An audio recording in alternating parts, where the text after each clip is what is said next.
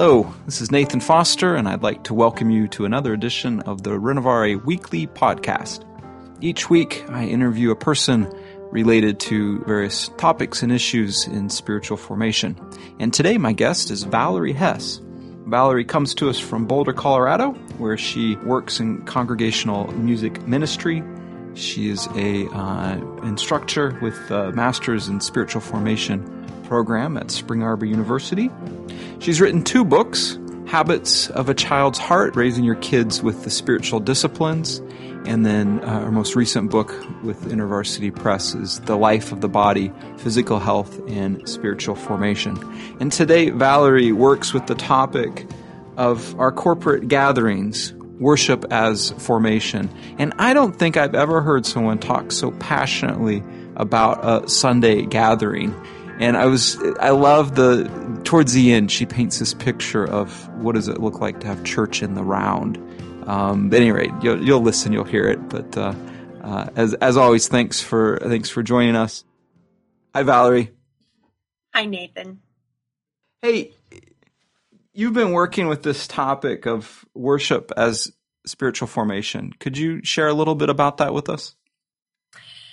Yeah, um, as you know, your your dad in Celebration of Discipline considered that worship was one of the classic spiritual disciplines, and and um, in the class that I teach um, at Spring Arbor in their Masters of Spiritual Formation and Leadership program, a lot of students have a hard time under when we get to that unit they want to talk about worship and then we get into the whole worship wars and, and styles. But but to talk about what it means for the discipline of worship can mm-hmm. often be a very new concept. This idea that worship isn't about us, mm-hmm. even though we benefit from it. Mm-hmm. The whole idea that it is for God, um, that there are there is a history to worship that goes back into New Testament times. There are structures um, that have continued through the church, capital C, um, since the day of Pentecost and before. Um, and those disciplines and, and, uh, in North American Protestantism, there's a, um, a sense that we always reinvent the wheel every time a new faith community is uh, created so it's the idea of then once we are in worship how are we formed spiritually it's okay. it's also the cliche that you know people who sat in church their whole lives and are still mean and um, hard-hearted and stingy and mm. you know how how did they go you know 50 60 70 years of hearing the gospel and having it not affect them. Mm-hmm. Um, you know, how did their spiritual formation not be shaped by worship, by the gospel? Mm. So I've been um, beginning to think about that whole idea. Um, and what does that mean for those of us who lead worship? Mm-hmm. Um, now, when you say worship, are you referencing um, the music part of a service, or are you referencing the whole service, Sunday worship gathering? I'm primarily um, referencing what happens when the corporate body gathers for worship, usually on a Sunday morning, but sometimes Saturday night or whatever. Right. Because it is out of that corporate worship that our private individual mm-hmm. um, worship times flow. Some some people think that it's their private stuff at home that then leads into worship, and and that really isn't the way it's meant to be. It's, it's from that corporate gathering of the local faith community that we go out into the world mm-hmm. to serve, but also to have our morning devotion and worship time, our weekly Bible study time, our meeting with friends, our interacting around the dinner table with our families. Mm-hmm, mm-hmm. So I mean, I mean the whole thing. And and the problem is when you when you say the word worship, people oftentimes substitute music. Right. And then we're often running into the guitar versus pipe organ discussion, which is, in my mind, a real tertiary issue. Mm-hmm. Um, But mm-hmm. in many people's, that's what's driving. You know, if it's 11 o'clock, it's guitars. If it's mm-hmm. 9 o'clock, it's pipe organ. If, you know, whatever. I mean, it, that, that's just craziness in my mind. um, it completely misses the point of what the gathered community is. Mm-hmm. And the other thing is when you use the word liturgy, people automatically assume you're talking Roman Catholic, Episcopal, but actually the every faith community that meets has some form of liturgy. Mm-hmm. I mean, otherwise you'd have complete chaos and anarchy. Mm-hmm. I mean, mm-hmm. everybody knows when they show up and I'm just going to keep saying Sunday morning with the understanding that sure. not every faith community meets Sunday morning, but it's simpler. So when I show up on a Sunday morning, I know what's going to happen and in what order. Mm-hmm. Uh, and that is a liturgy. And mm-hmm. the other thing is, is that the historic form of the liturgy, the, the, that form that came down to us out of the synagogue and into the early church times, basically has four parts. It has a gathering rite. Okay. It has a word part. It has uh, the meal and it has a sending part. Mm-hmm. And people, and you can fill that in any way you want. You have to gather people. You can do that in a short way simply by calling them. You can sing 20 minutes worth of music and you can do that anyway. Mm-hmm. Then you have the word section. That's where the word is read, preached, um, you know, people are taught whether you have three lessons uh, using the historic lectionary, three lessons in the psalm, or whether you have one lesson, whatever. Mm-hmm, it doesn't mm-hmm. make any difference. Then we come to the Eucharist. The thing that people often forget is that um, Christian worship was meant to have the Eucharist weekly. That was the that was the model in Acts, okay. and that really the thing that defines Christian worship, the thing that sets it apart is the name of Jesus and the Eucharist. Mm. All other religions have baptismal kinds of rites. They have studying of their scriptures kinds of rites. They have singing and all of that. Hmm. The Eucharist, the body and blood of Jesus Christ our Lord, is what really defines Christian worship.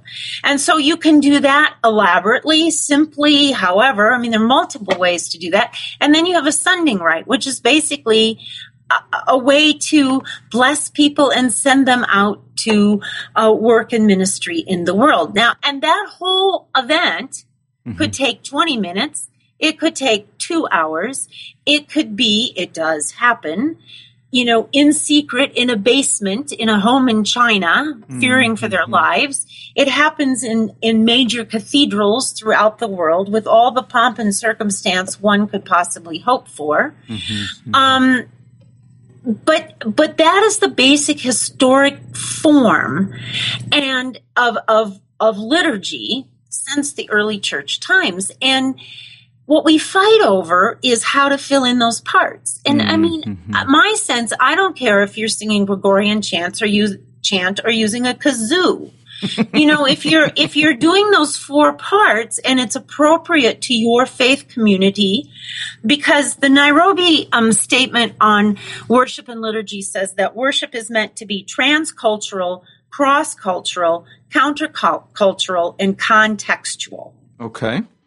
So that there's a lot of room for a lot of mm-hmm. of um, localization mm-hmm. with the idea that we're not the only ones who've ever done this, and there are other people worshiping in the world right now as well. Mm-hmm. mm-hmm. Um, and that we're going against our prevailing worldly culture. Mm-hmm. I mean, there's a lot of freedom in that. so, I mean, why do we fight over guitars or the pipe organ? I mean, it's just, it's like people were missing the point. Mm-hmm. And we lose then the ability for worship to form us spiritually in ways that will make us effective mm. Monday through Saturday in our daily lives, whether we are the local garbage collector or a pastor or a seminary professor or a housewife mm-hmm. or fill in the blanks, that gathering of the local faith community every week mm-hmm. is meant to change us mm-hmm. so that we really are different.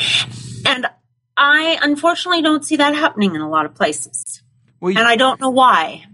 Well, I was going to ask you, you mentioned earlier about, you know, the person who's been sitting in the church for 50, 70 years, and we all know those people, and they're, you know, some who would remain very grouchy, and it seems as if it's making no difference for the way in which they live their lives. And and so then, and, and you mentioned they missed the point. What what is the point? What are we hoping for from our gatherings?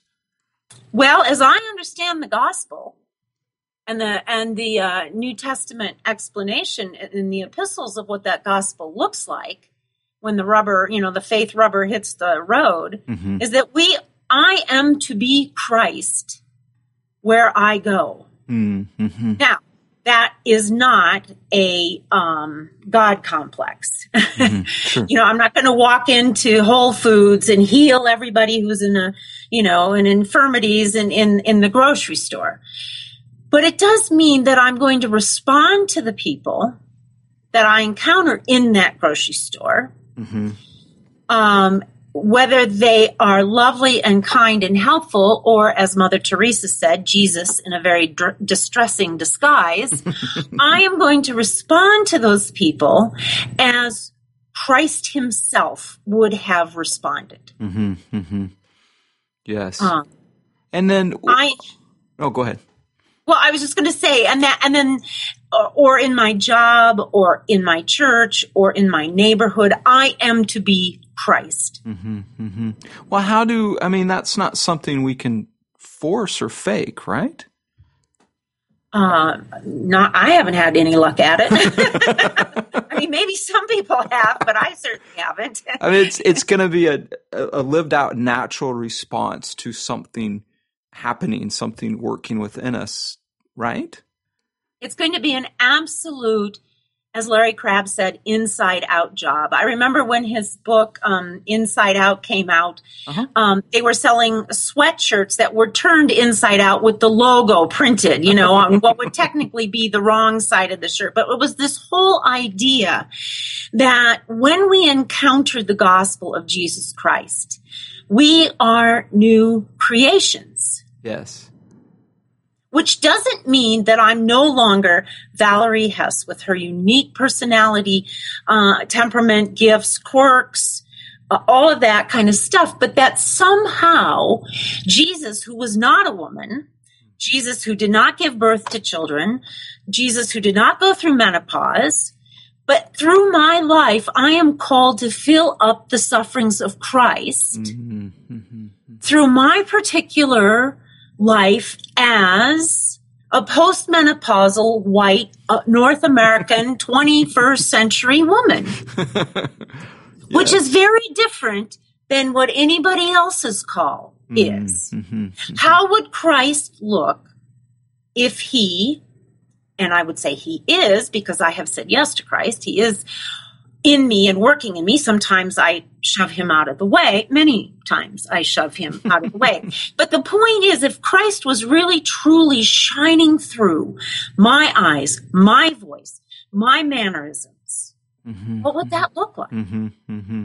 And somehow that is not coming through in too many places in corporate worship.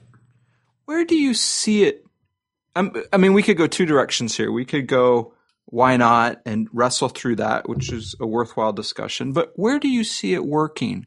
Where do you see this weekly gathering helping form people uh, to live incarnational lives? Well, for, there are several things, and like I say, these thoughts are still um, a little raw in me, but uh, uh they're not fully formed. But it's the idea that, first of all, church costs us nothing. Okay. I mean, in places where the church is persecuted, you really have to make a decision whether you're going to take your life literally into your own hands and gather with that local faith community. Mm. So it's like going to Target. You know, it becomes an optional thing. Oh, well, you know, the kids have soccer this morning. Okay, well, the church will be there next week. You know, mm-hmm. well, I'll just mm-hmm. go next week. So we don't understand. We don't understand that the theology is that heaven descends to earth mm-hmm, mm-hmm in corporate mm-hmm. worship. That in the mysteries of God, the church militant worships with the church triumphant.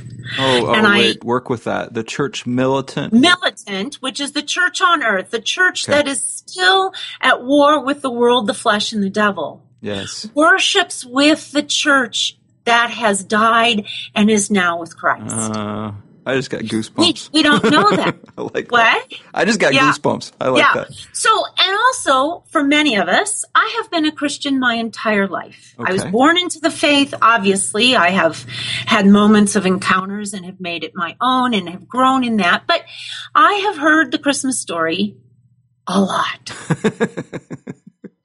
So it loses a bit of its mystery to me, sure. you know? Hmm And we have to come up with some creative way to make it new because we're all so bored with it. now I'm I'm painting with a broad brush course, stroke course. here, uh, stroke brush here, but so we're all kind of sick of Christmas. So where do I mean? So we hear these gospel stories over and over and over and over and over, and it's like, okay, so what? And then the Eucharist. Now, a lot of people don't like to do it weekly because they say it, you know, it doesn't make it special. And I understand that. That is attention.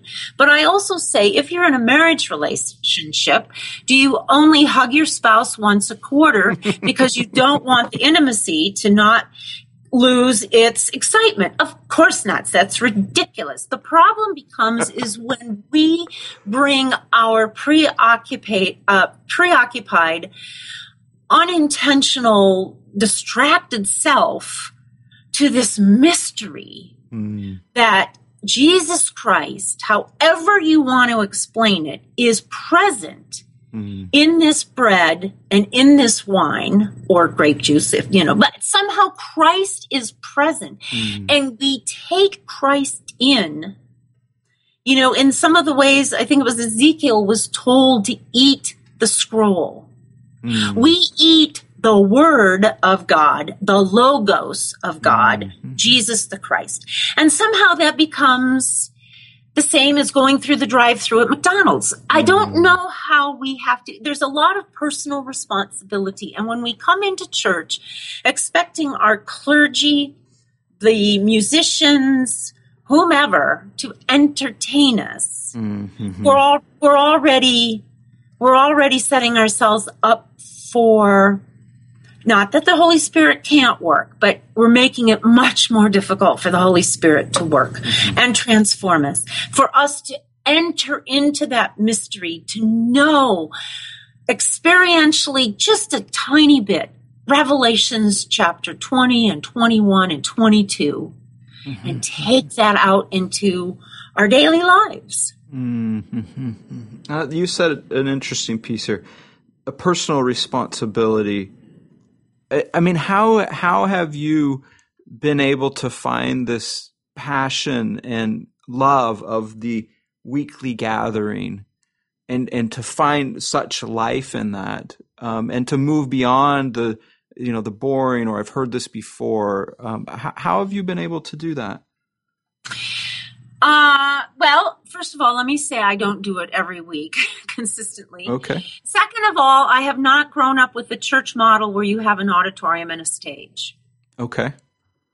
Because that immediately sets up an entertainment audience mentality. hmm Whenever I teach about worship, I ask, I, and I don't like sports analogies a lot, but this one really works. I, I give people a sports stadium.